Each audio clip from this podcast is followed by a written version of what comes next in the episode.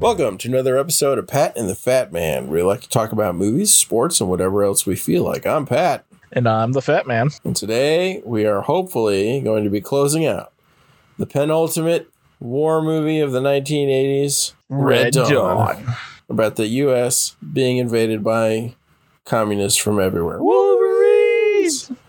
Such a sad story.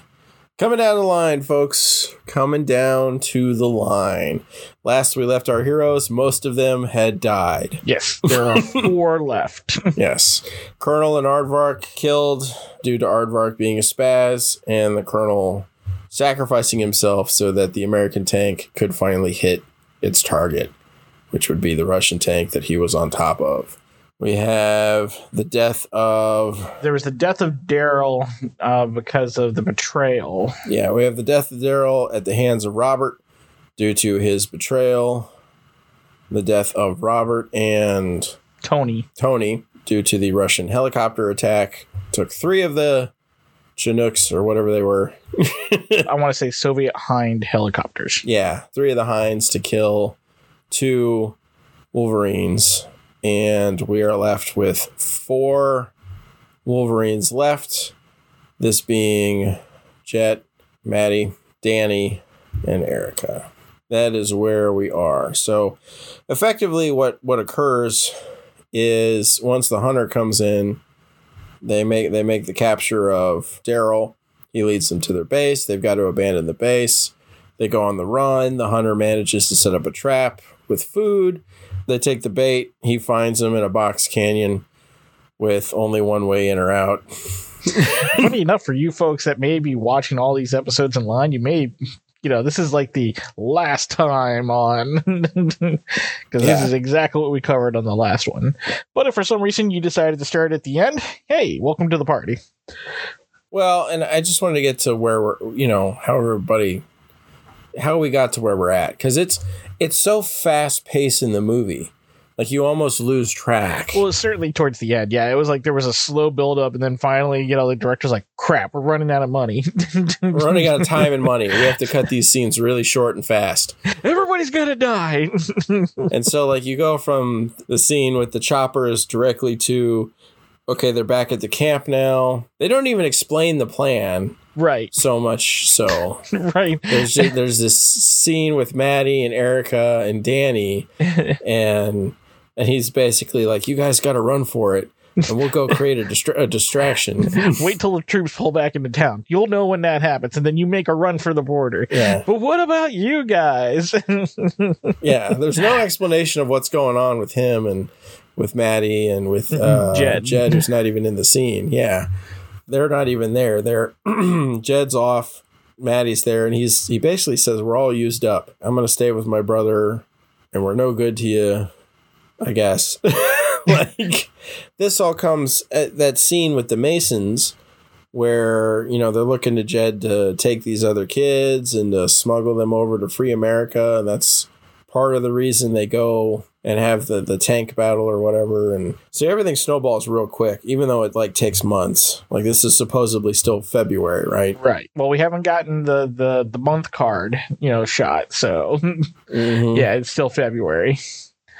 And this is the one time where Erica finally, air quotes, warms up to uh, Maddie, saying, you know, we'll all go together. We could all go, you know, and I'll never forget you, never as long as I live. yeah i can't remember what danny says danny says something right at the end of that scene Danny says, uh, you'll never know who won. And Maddie goes, who will? yeah And I suppose that's meant to be a very prophetic line, but I mean, we all remember who wins. but i think it's it's sort of maddie saying we we don't know. Like there's just just gonna be too long. Kind of I don't care anymore. Hmm like we've lost so much. Even if we win we've still lost kind of a deal. Right. it's very much uh that is the lot of invaded people. Even if they throw off the oppressor or or whatever the invasion force they still typically have lost just so much that like even though it's a win it's kind of like yeah did we really win though hmm did we that speaks to a lot of the invasions and let's say the one going on right now, or at least the one the Western media pays attention to, with Russia invading Ukraine. Let's say Ukraine wins, quote unquote wins, and Russia pulls out. Like it's still going to be terrible in Ukraine for a long time as they rebuild everything, rebuild the infrastructure and all that. It's just like Iraq, like when we pulled out. You know, there's a tremendous amount of suffering that occurred while we were there, just trying to play peacekeeper. There's not very much to the line in general, but I think it's a pretty good showcase of this kind of feeling that, like, even if we win, we didn't really win. Hmm Which, again, no idea if the director was trying to get that across or, or if he just lucked into it. It's kind of hard, and again, because you said it just happened so quick without a whole lot of background or build up or any of that. Yeah. So from there, the next thing we see is just um, a picture frame that's covered in snow, and when it's the snow is wiped off, you see a picture of, of Jed in a football uniform, and you know two cheerleaders next to him. And then Maddie's trying to convince Jed that you know they could they could make it that they've done harder you know jobs harder missions than this you know they just create a diversion and run back to the mountains. Jed kind of just ignores the comment. He kind of like, I'm not going to dissuade you. I'm not going to convince you. I'm not going to go along with what you say just to make you feel better. I'm just going to move on with what's going on in my head. He's just completely focused on the end. Yeah. It kind of flows back from the line he told Matt earlier after Aardvark and the Colonel died when when Matty asked, you know, you're getting real short on feelings around here. And he's like, I can't afford them. Right. It's, Mhm. he's just, he's in that set place where it's like, and at the same time, he's, he's sort of accepting the fact that he's lost. he doesn't get distracted with hope. Right. Because then he turns around and he tells Maddie, you know, I love you. And Maddie says, I love you too, Jed. And, you know, and goes, you know, it's not easy being brothers. Maddie's like, yeah, no, you're right. And that's it. Like, that's the moment. That's the man moment uh, between two brothers of we're brothers. And no matter what, this is, I wouldn't want to be anywhere else but here with you. Yeah. We're going to go do this thing. In all likelihood, it's going to get us killed. We're going to go do it. We're going to go do it together. You can have your hope, Maddie, but you know, this is it. like, I'm going to get this thing done. If we survive, good. But if we don't, we don't. And take this one last, you know, stab at the heart of the enemy in our town kind of a deal. Because this is the end of, of Jed's group. Jed, you know, Jed's band is effectively disbanding after he's lost more than half of the of the folks. He's been betrayed. He lost uh you know what was effectively a surrogate leader slash father figure in the colonel. He's lost the kids that were under his command more or less. And he's just sort of, okay, well, I've been defeated more or less, and I'm gonna get this thing done in my defeat, and maybe we'll make it out, but that's not the priority. The priority is getting this last mission done. well, the priority is to get these two people out. Yeah. that all of this was for naught because somebody's going to find out. At least two people are going to be saved from this whole thing. Two people from my town are going to be rescued. Yeah. And if those are the the only two people that make it out, then you know at least it was something. Yeah. We couldn't liberate the, our town. We couldn't do the thing that deep down inside we really knew we weren't going to do, but that's what we were fighting for. And so we're going to save these two people if nobody else. that's a little bit of the commentary that comes out of the last conversation between Maddie and Erica and Danny about the somebody's got to survive. right. Somebody's got to survive and tell people. That's Erica and Danny. Right. So from there, now we come to, I guess you could just say where this kind of story was leading to with the Colonel Ernesto Bella. Yeah. He's writing a love letter home to his, you know, wife. It's not really a love letter so much as a, I'm cold and lonely and sad and disillusioned with everything that you know I came up here to do, and I can't wait to come home. You know, I can't wait to hold you in my arms and hold your black hair and Yeah. feel the warm sun on my face and I'm going to resign tomorrow. There's some really amazing lines in this letter that he's writing because you get sort of the full circle of Colonel Bella's thing. So there's a revolutionary Nicaragua. Apparently, they won in this universe. You know, they take over, and now he becomes part of the larger communist Russian communist machine and gets sent to this place, you know, this desolate plateau or this desolate highland, which is always cold. For a guy coming from Central America, Colorado would be hell. like, Well, I mean, Central America's got mountains too. yeah, yeah, it does, but it's not like Colorado, man. not the Rockies per se. yeah, but uh, you imagine somebody from Colorado going down to Nicaragua for a while, he'd probably be in hell too. You know, it's just a, such a different climate, Mhm. right? It's Mhm. dry, it's cold, it's bitter, it's windy constantly. And Colonel Bella's been there in the worst months, right? They invade in September. Right. It's, it's like it's like the worst possible months you could do an invasion in because you've got to deal with the snow and all that. The Russians don't believe in Western Zionist revisionist history, so they're going to exactly attack in winter because they're better than the Germans. Just so everybody knows, it would be just as stupid to invade America in the winter as it would be Russia. I mean, we're not quite the same latitude as them, but there's plenty of the country that that would be in snow lock. well, I mean, it snows everywhere except for Florida, really.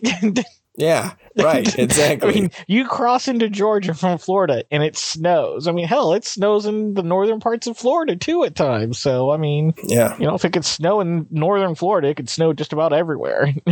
yeah. So, but yeah, Bella talks about having uh, you know this house where his shadow never falls. talking about him not being home for so long. His and- eternal summer at home. That's right. And how he just he's so tired. Like I think that's the line. I am so tired. is is is what he writes.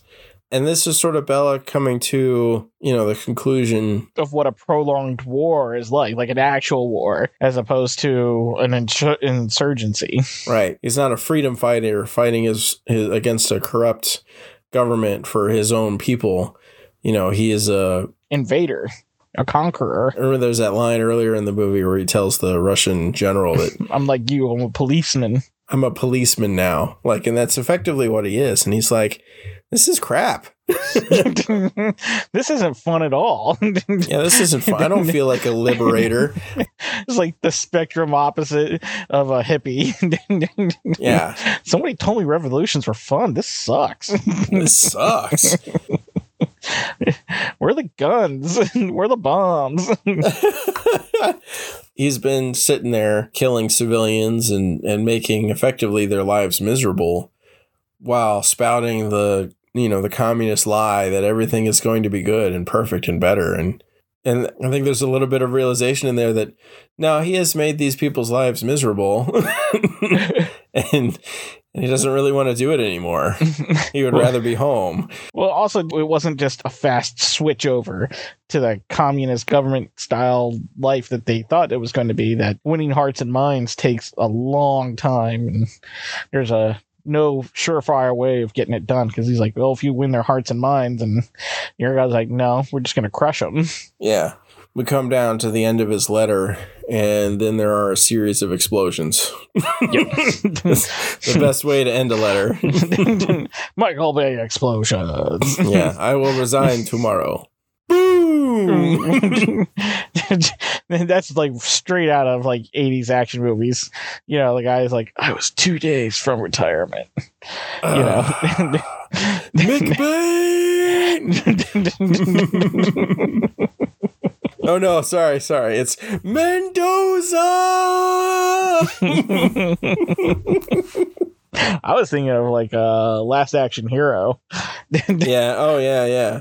No, I was thinking, you know, McBain from The Simpsons. yeah, yeah, yeah. From the first like four seasons, if you put all of the commercials for his movie together, it actually makes the movie. like it's it's not very long. It's still only like a minute and a half, but it's the movie. Like it's you get the whole plot. Anywho, It's fun fact for our audience. If I haven't said it already, I'm pretty sure I have. We've been doing this for four years now. Welcome to season four, folks. So yeah, obviously our heroes Jed and Maddie are causing the chaos, blowing stuff up, shooting things, explosions here left and right. They're throwing grenades at guys on second floor buildings and trying to run around while no one's looking in the chaos. And Yep. the one lieutenant spots them, you know, scurrying around. Jed and Maddie set up their rocket launchers to hit a communications tower and what looks like a TV trailer. And as they're getting ready to shoot their RPGs, the general, the Russian general, pops out, you know, to see what the chaos is about. And that's when I want to say it was Maddie launches his RPG. So It's Maddie. the general's dead.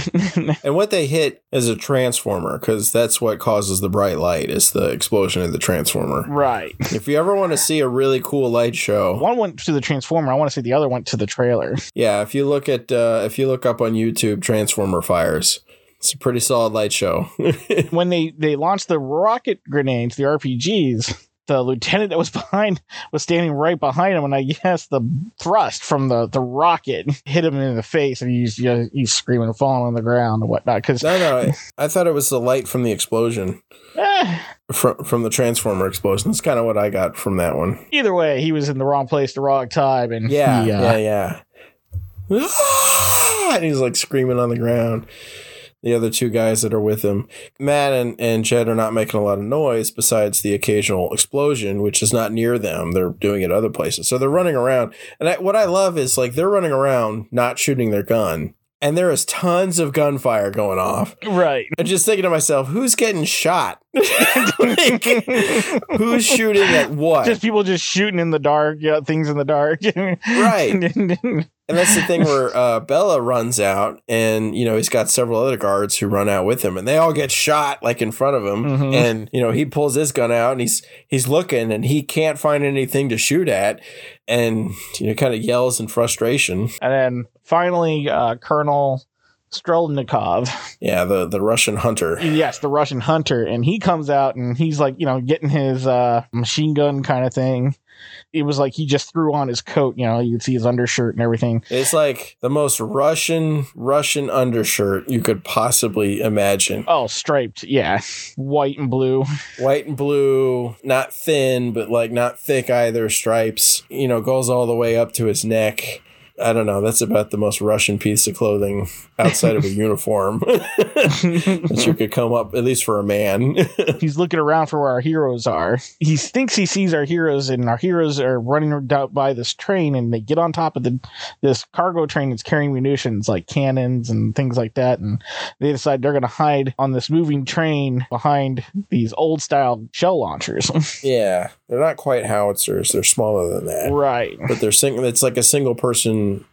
It's bigger than a fifty cal, but yeah, not quite a mortar launcher either. But you know, it's not the best cover. it wasn't great cover, and in fact, there were several other things that could have like they jumped on one of the in one of the vehicles that could have gotten in one of the trucks and just hid in the truck. right. But the concept is we've caused a lot of chaos and explosions. There's a train going through town. Let's jump on the train and we'll just ride this out of town. They'll never find us. And that wasn't the case. No. The uh, colonel sees them hiding and starts shooting at them, and he gets Maddie, and Maddie falls off the train.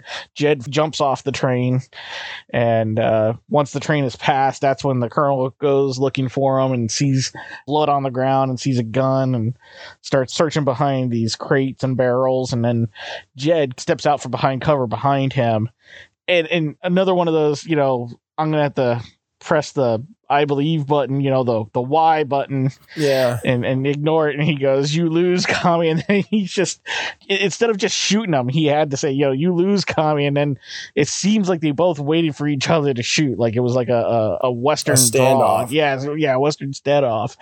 You know, they're shooting at each other. Jed's got his six shooting, the other guy's got his machine gun. They both get shot. Yeah. the colonel dies instantly. Jed's able to somehow walk away and pick up Maddie and try to carry him off out of the out of the city. And as they're walking, the other colonel, Bella. Bella, Yeah. Colonel Bella sees him. He's got his AK drawn on him, and he just sees Jed holding Maddie, and you can just see right there. That's how much he's just lost his taste for battle and blood and whatnot. He he lowers his gun, takes his hand off the trigger, and just lets Jed and Maddie uh, wander off. There's this interesting look that occurs between Jed and the Colonel because there's this, you know, the Colonel comes up to him, up on him, and Jed stops and he's got Maddie, and you can tell Maddie's been shot. I mean, unless you're looking real close, it seems like Maddie might be dead. Right. and you can tell he's bleeding too. Jed is too. And so the Colonel Bell is like, okay, what do I do? And Jed's look is like this sort of incredulous hatred at first. Like, I'm, I'm dying here, and you assholes are still going to kill me. and, and my, I've got my brother. And then Bella just like lowers the gun and like motions him on. And there's sort of this like surprised, it's the surprised, but like so tired look on Jed's face. And he just goes on with Maddie after that. Right. And we move into probably one of the saddest, if not the saddest scene in the movie. Certainly the one of the most dramatic uh, death scenes for sure. Yeah. Because uh, Jed's carrying him to a playground of all places, a child's playground. You know, and he just keeps talking to Maddie, you know, just hang on, just hang on. I got you, Maddie. Dad'll be here soon, Maddie. Yeah. He props him up on a park bench and I got to say here that I'm noticing this as they're talking and and Patrick Swayze's panting here, you know, Jed's panting here. You really don't notice Maddie breathing all that much No. because it hides pretty well in Patrick Swayze's breathing. Yeah. You can see if you look real close, you see both the breaths. You know, because it's, it's cold, right? So you can see their breath. Right, but it's almost layered on top of each other. Yeah. Swayze basically sits sits down on the bench and, and props Matt. He's still holding Matt, props Matty against him and says, I can hold you, you know, I'll hold you as long as I can. And then the camera starts to pan out and it's just this snow, snow covered playground. They're sitting on a bench in front of, you know, some swing sets and a, I don't know what the other thing is. It's a little building, maybe in front of a lake or something. Oh, it's a gazebo. Gazebo. That's what it is. Attack the gazebo. oh no, not a gazebo. It pans out and then almost immediately cuts to the next scene. right. I like the direction, the cinematography in most of this film, but this was a real misstep in my mind. I thought they should have spent maybe even just two to three more seconds here hmm to give Matt and Jed sort of a full blown close. Yeah, that old Western style kind of death scene. Yeah, Like there's a long pause of no movement, so that way there's no music. time stood still. Yeah, Exactly. You know the silence of death motif. Right. You know, instead, what we get is a quick cutaway. and I'm like, I don't feel like you did them justice. the next scene is is Erica and Danny climbing over some rocks through the woods, and they reach an edge, a cliff edge, and they're looking out over the the Great Plains, essentially just flat land as far as they could see. yeah. And Erica goes, "We're free now." The part that I have with this is that in a normal movie where people escape to freedom, they escape to like you know people, like there are people waiting there to save them. To this is the middle of the plains, in the middle of nowhere. If anybody sees you're, you know, Yeah. that's it. Like this, you know, supposedly you have to cross the front line. So if anybody sees you, this is, you know, you, you're not free yet. Yeah. well, beyond that, it's the wrong direction. Like they need to escape into California because like the invasion came up supposedly in the middle of America, right? So they should have come into like Californian cattle country or something, not into the Great Plains because the Great Plains is occupied occupied territory. Let me go look at this map. It's ridiculous red dawn map again. you know, it's interesting because that's what Danny says. It's like we're free now, and Erica just says free. right. It's kind of like being puzzled about what that word means, maybe what it means to her. You know, we're free. What does that mean? Kind of a thing. It's yet another one of those lines that is really good and introspective, and yet, like, again, we get such a quick cutaway. Like, this scene is just so short that it doesn't give any time, and there's no real after this. Like, there's one more scene, and so it doesn't really give any depth to that comment. Right. But there is a lot of depth there. we don't know how long it took them. Was this days? Was it weeks? Did they, you know, encounter anybody else? I mean, was this really just them able to just walk over to the free America? Yeah. I mean, that ultimately was the plan, right? Distract people enough to think that, you know, the Wolverines are still highly active in this area and that's a big strike, and then pull enough forces away from, I guess, the front to let these two slip through, which, you know, I'll believe in a general way. Two people versus, you know, coming over a mountain range. Unless you have one hell of an army, it's going to be tough to catch two people. It really is. Like, unless you have a lot of very specific choke points, Mhm. and depending on where they were, there may not have been. There are definitely very specific choke points in the Rocky Mountains. But if you're past those points already, then catching trying to catch somebody. Right but that's the thing like those choke points are the the few avenues that are easiest to get through the rocky mountains. Yeah. Otherwise you're going to spend an enormous amount of time energy and resources to try to climb over the rockies. Right. Yeah sure if you're doing it that way but then again that only leads to more questions with the way we f- we see danny and erica here because they're not really haggard looking. I mean they, they look like they just woke up took a shower broke camp and walked over to the great plains. Yeah it doesn't look, you know, it's not snow laden. And we don't even know what month it is anymore. It doesn't look like February, but maybe it still is. I don't know. It just doesn't seem, you know, and they walk into what seems like a wheat field that hasn't been harvested yet, but has grown, which would make it summer. so I don't I don't know. Yeah. And then we get the final scene that's narrated by Erica. Yeah. And she, you know, says that this war, like in time, like all wars, ended. And I come to this place often, though no one else does. Yeah. So supposedly this is the what we're seeing is is the rock cliff or the rock uh, outcropping where our heroes wrote the names of their fallen comrades. Yeah, although it's really just the names of everybody who was in the Wolverines, like, right? Because because we see we see Jed do this after the helicopter attack. Right. It's a very brief scene where Jed's carving all the all of their names into the rocks, including the ones who died and the ones who are alive still. Also on the rock is an American flag waving and a little fence post. So it looks like now this is like kind of like a national monument kind of thing. Yeah. It's actually being taken care of by the Park Service. And there's a little uh, headstone with a plaque on it. It says Partisan Rock.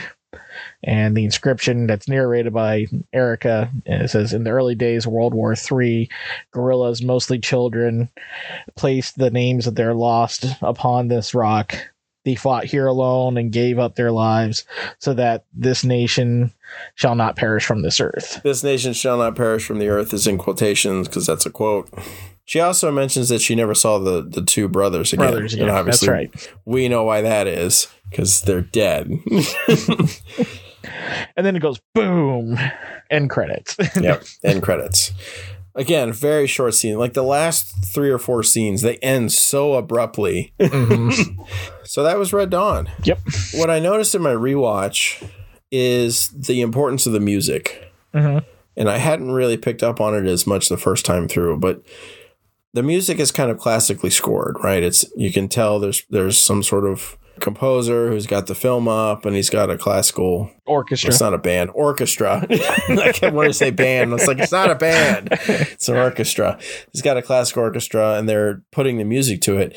And I think it's really, really very well done. I think that's one of the things that makes this movie stand out from a lot of the other kind of 80s movies. And I think when you think back to like 80s and 90s movies that are really, really good, mm-hmm. the music really comes to the forefront. Like you think about Back to the Future 1, it's a very strange movie, but the music is so good that it's not noticeable. Like that's how it is. It like it, it supports the movie without making you think about it. Right. And there were so many good, especially once things started to fall apart, mm-hmm. where you had this sort of mix of kind of hopeful, soldierly, you know, military music combined with this sort of desperate, you know, I don't know what's going to happen, suspenseful music. And they intertwined it, you know, even within single set pieces where you would have these notes, these sort of military notes, and then you'd have abrupt, tense notes come in for a couple of seconds. Then we go back and it would switch back and forth. And these were usually in the scenes in between the fighting scenes. One of the things I noticed most of the action scenes were in silence. Mm-hmm. The entirety of Jed and Matt's like last stand or last action is in silence. The only noises are the explosions, the gunfire, and the yelling of the Russians. And the only dialogue is when Jed says, You lose, Commie. You know, that's it. Mm-hmm. It's a very quiet juxtaposition with the very loud explosions, but it's a very quiet scene. Uh, and that's true of a lot of the battle scenes. You know, we sort of get that montage piece in the middle of the crescendo where the you have the battle scenes occurring to music, but for the most part, for the rest of the movie, in the beginning and in the end, there's not a lot of music happening during the battle scenes, and I think that adds to sort of the realism of the war feeling of it. Yeah. Beyond that, I thought. I really thought they did a, an amazing job showcasing all of the horrors of war we talked about all the scenes up front where the death of Robert's dad and Robert's family and the death of the brothers' families and Erica and Toni having to be smuggled out and that sort of stuff. I think they did it well in the sense that it's a movie that's available to a larger audience. I mean, it's not like those super dark, super realistic, almost ex- excessively gory war movies. I mean, there's violence and there's blood, but it's not horrible, guts spilling everywhere kind of war movie, you know? Right. Like I said, it's something that you could watch a little more often because if you watch real, like authentic war movies, there's only so much your mind could take of watching that. Right. Yeah, it's much more entertaining, I guess, is the word. But you still get what it gives you is you still get those terrible situations. Yeah. That all kind of guerrilla warfare type folks end up being in, like where they have the Russian prisoner, quote unquote you know what they do with him the the yelling match between Matt and Jed about you know what makes us different than them the the thought being that you know we don't just kill people indiscriminately and Jed being like no what makes us different is we live here They're here and he shoots the guy and then Danny screaming like we can't kill Daryl, we can't do that. He's one of us. And then Robert just shooting it. We get a view into the fact that after they've been scattered out of their base, they were trapped or baited pretty easily with you know, apples and oranges. So like hunger, effectively. Right. We've got Toni's kind of suicide, not really suicide because she's dead before that point, but potential, you know, suicide killing of of the enemy. Well, her booby trapped body. Right. That if you know, in her death, she was still going to take them out with her. right, and that's something for World War II that was a big problem with the Japanese because they would do that constantly, and they would do that when they were still alive. Uh huh. It was like I'm not going to be taken prisoner. I'd rather roll over to a grenade and kill both of us, kind of a deal. Mm-hmm. And the Japanese had like a no prisoner policy. And then sort of the dissolution of the group and the realization that Jed and his brother Matt were going to go on the suicide mission, at least, you know, from Jed's perspective, to try and save these other two people these kind of like this is sort of the the horrificness of war. I like the fact they showed it all. And they did it in a way that was not that was accessible, like you said. Like uh-huh. it, it wasn't ultra gory. It wasn't no cursing. Wasn't even ultra suspenseful. Right. They just gave us those situations. Yeah. This was probably what would have happened, kind of a deal. that our heroes, you know, got to be heroes for three quarters of the movie, you know, four fifths of the movie, and then ultimately, you know, these heroes came back to reality. right. But because this is American movies, there's always a silver lining. There's always something happy to look at at the end, and that's two of them got to escape. Not the two biggest heroes, because ultimately our biggest heroes have to have that heroic sacrifice, but two of our heroes got to live to tell the tale. Yeah.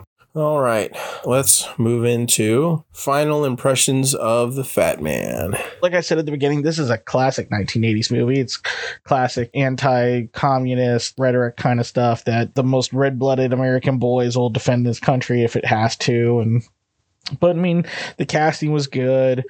The script, for the most part, is good. Uh, you know, the characters are good, though, you know, they're not completely flushed out. But, you know, this is kind of like a high B movie.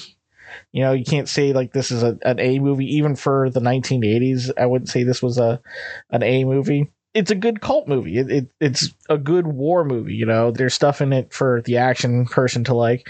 And what's stranger is that there really isn't any romance in it. There's hints of it, but there's no romance in it. So you don't have these awkward romances going on, you know, in the middle of war. Cinematography, basic, nothing earth shattering. Like you said, the music was good enough to, to support the movie without really being noticed. Pace was for a B movie, it's great pacing. Yeah. you know, it just you know got a little strange towards the end because it was going at a pace, and then all of a sudden we're racing to the end. But the racing into the end is a lot of the action uh, instead of like racing through a lot of the drama. And that's where really this movie keeps you in it is that even at the end there's action except for the very last scenes which is your you know your epilogue you know the the light at the end of the tunnel the happy ending that we all wanted i love that there are so many actors in this that in the end became really big stars you know jennifer grey charlie sheen patrick swayze and lea thompson i think it's uh funny this was the first movie that patrick swayze and uh jennifer grey were in together and they hated each other then. and so, you know, the other actors like like Charlie Sheen and and uh, Lea Thompson, when they found out that they uh, got casted together for Dirty Dancing, were all laughing because they're like, "Oh boy, this is going to be great!" Because they hate each other then, they're going to hate each other now. and that's kind of like you know one of the the worst kept secrets in Hollywood was how those two really just did not like each other. Yeah, I didn't know that. I'm gonna be honest. oh yeah, that was like a big thing about you know how great they were in Dirty Dancing, yet they hated each other. Well, good actors. right? I will say I was just thinking about this uh, in that in uh, that last scene with Jed and Maddie. There's a certain sad irony to the fact that of Patrick Swayze and Charlie Sheen that Patrick Swayze was the first one to pass away from cancer and Charlie Sheen's still with us, you know. Somehow. Yeah, somehow. Because, you know, for all we know, Patrick Swayze, at least if he did bad things, none of us found out about it, you know. Yeah. Whereas Charlie Sheen just openly just bragged about it. But uh, yeah, it's one of my favorite 1980s movies. It just feels like a really good accidental movie. Yeah. The director grabbed a script and went into it with a, you know, not a huge budget, but enough to pay for some tanks and some helicopter flyovers and and you know, get some actors to say some stuff and you know, slap it together with some action, we got ourselves a movie and it turned out like the scenes, the dialogues, the pacing, most of the plot there were several times where I had to push the I believe button, but it wasn't overwhelming. And it just worked. It worked as a movie on pretty much every level. The characters all worked. It was believable enough. It's a movie where you root for the good guys, even though sometimes they do questionable things. Even Robert, who you see kind of transform from this kid to this quote unquote monster because he shoots Daryl, you still understand him. Like you know how he got there. Mhm. I think it's a good showcase of what invasion looks like to someone on the ground. And that's something we as Americans just don't know. Like we've never we've never been invaded. Like it, it just doesn't happen because it's so atrociously hard to pull off. it was a real concern during World War II. Oh, it was. It was, you know, and, and there's all the always those scenarios where, you know, Hitler ends up taking over Britain. well, it was mostly the Japanese not pushing when once they hit Pearl Harbor. Well, they couldn't. Like, like you look at all the the. I mean, the reality of it was going from Pearl Harbor to California is almost just as long as going from Japan to, to Hawaii. So, them trying to make a real run on California would have been dang near impossible. And in the end, wouldn't have worked. The Japanese strategy was all about taking over Southeast Asia and then hurting America enough that America would come to the treaty table and just grant J- Japan most of those lands that they had taken over. Mhm. That was the goal. Unfortunately, they attacked Pearl Harbor the way they did. And because of that, America's goal became unconditional surrender, which really changed the face of the war. Because warfare prior to that had always been of the nature whereby if two great powers got into a conflict, then the end of the conflict was okay, we trade lands. You know, you won the war, so you get these colonies and this tribute or or whatever. Because that's effectively what we saw coming out of World War One, which you know inevitably caused World War Two. As I can't remember one of the famous French generals who walked away from the Treaty of Versailles and said this wasn't a peace treaty; it was a twenty-year armistice. And he was dead right. Literally 20 years later, German, Germany invades Poland and then swings around to France. again, like I was saying, it's it's just us being invaded and what you know an American would do if his land was invaded and what would happen. Whether or not that would actually play out like Red Dawn, I kind of think it would. There would be people like that for sure. It kind of gives us gives Americans a an outlet in that respect, a way to imagine what would happen. This is just one of the many movies in the 80s that apparently was trying to showcase the power of the American teenager because so many 1980s classics I mean, all the John Hughes movies centered around high school kids.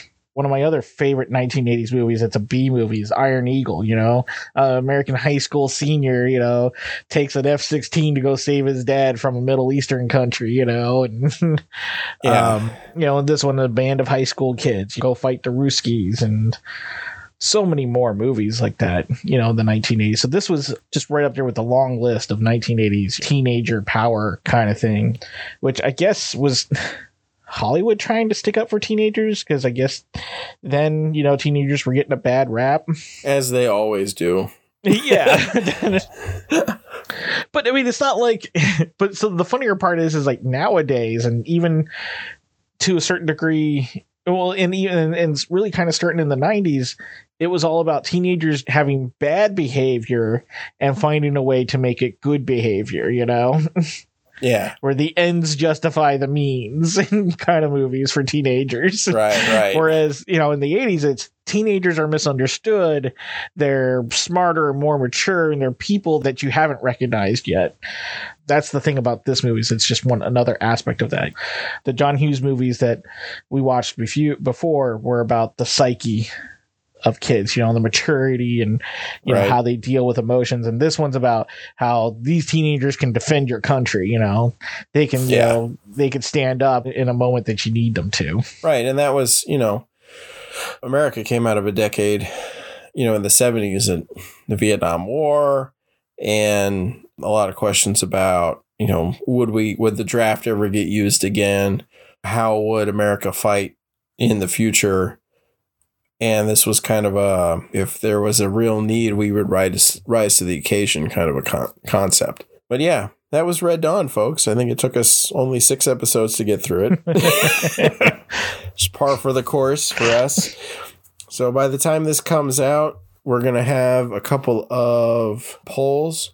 One for our patrons to choose a movie we're going to try and review in 2023, and one for the general audience. If you're a patron, you get to vote in both. If you're not a patron, then you only get to vote in one. So, you know, become a patron so you can tell us what you want us to review. I will say, kind of like as a last little note, I talked about this being a B movie, and if you wanted more evidence that Red Dawn was a B movie, there was a what was it that you got me? Was it 25th or 30th year anniversary yeah, yeah. edition where one of the features of the movie was a body counter. Yes. So, for all the seriousness that we've tried to instill about this movie, it's got that classic 1980s uh, violence in it, and there's a version out there that has a body counter too. Yeah. Uh, but yes, uh, please become a Patreon member. Vote. Tell us what you want us to see. Uh, we're going to try to break out of this uh, 80s habit, though. Uh, I'm addicted to the 80s because the 80s was the greatest decade ever. I mean, I didn't. I wasn't even. We neither of us were alive for the whole thing. and yet it was still awesome. That's how awesome it was. Yeah, that's true. Ronald Reagan was president for almost all of it. 1980 through 1989 or 81. I can't do math. Shut up. Anyways, appreciate everybody listening. We do have a website, patandthefatman.com, as well as Facebook, Pat and the Fat Man. Something on Twitter and Instagram now, YouTube, Pat and the Fat Man. So Twitter, uh, the Fat Man, that's uh, Fat Man one two three eight. That is the the Twitter handle we're using, and now Instagram, uh, Pat and the Fat Man, Pat underscore the uh, and underscore the underscore the underscore fat underscore man. oh, you actually um, split up, Fat Man? yeah. Because on, on all of our other stuff, it's Fat Man, like just one word. Okay, I good. got I got creative. As long as we're not consistent, that's the, that's the important part. No, we're not going to become one of those people. we're not famous or rich enough yet. like to become a patron head to our website, patandthefatman.com, and click on the Become a Patron button. It will take you to Patreon where you can sign up to be a fan, a big fan, a really big fan, whatever version of fan you want to be. We would appreciate the help paying our editor. If you think our show is worth maybe just a dollar a month, we will take it. Whatever you got. We do appreciate it because making these episodes is not free. Well, I'm Pat. No, I'm the fat man. Stay classy. Das Vidania. Is that Blood Light? Nope. It's Labatt Blue. Labatt Blue. You, you racist Canadian mother. well, I mean, you know, I couldn't find a good old communist beer, so I mean, I thought Canada was a close second. That's a solid close second. They're pretty communist. Commie bastards.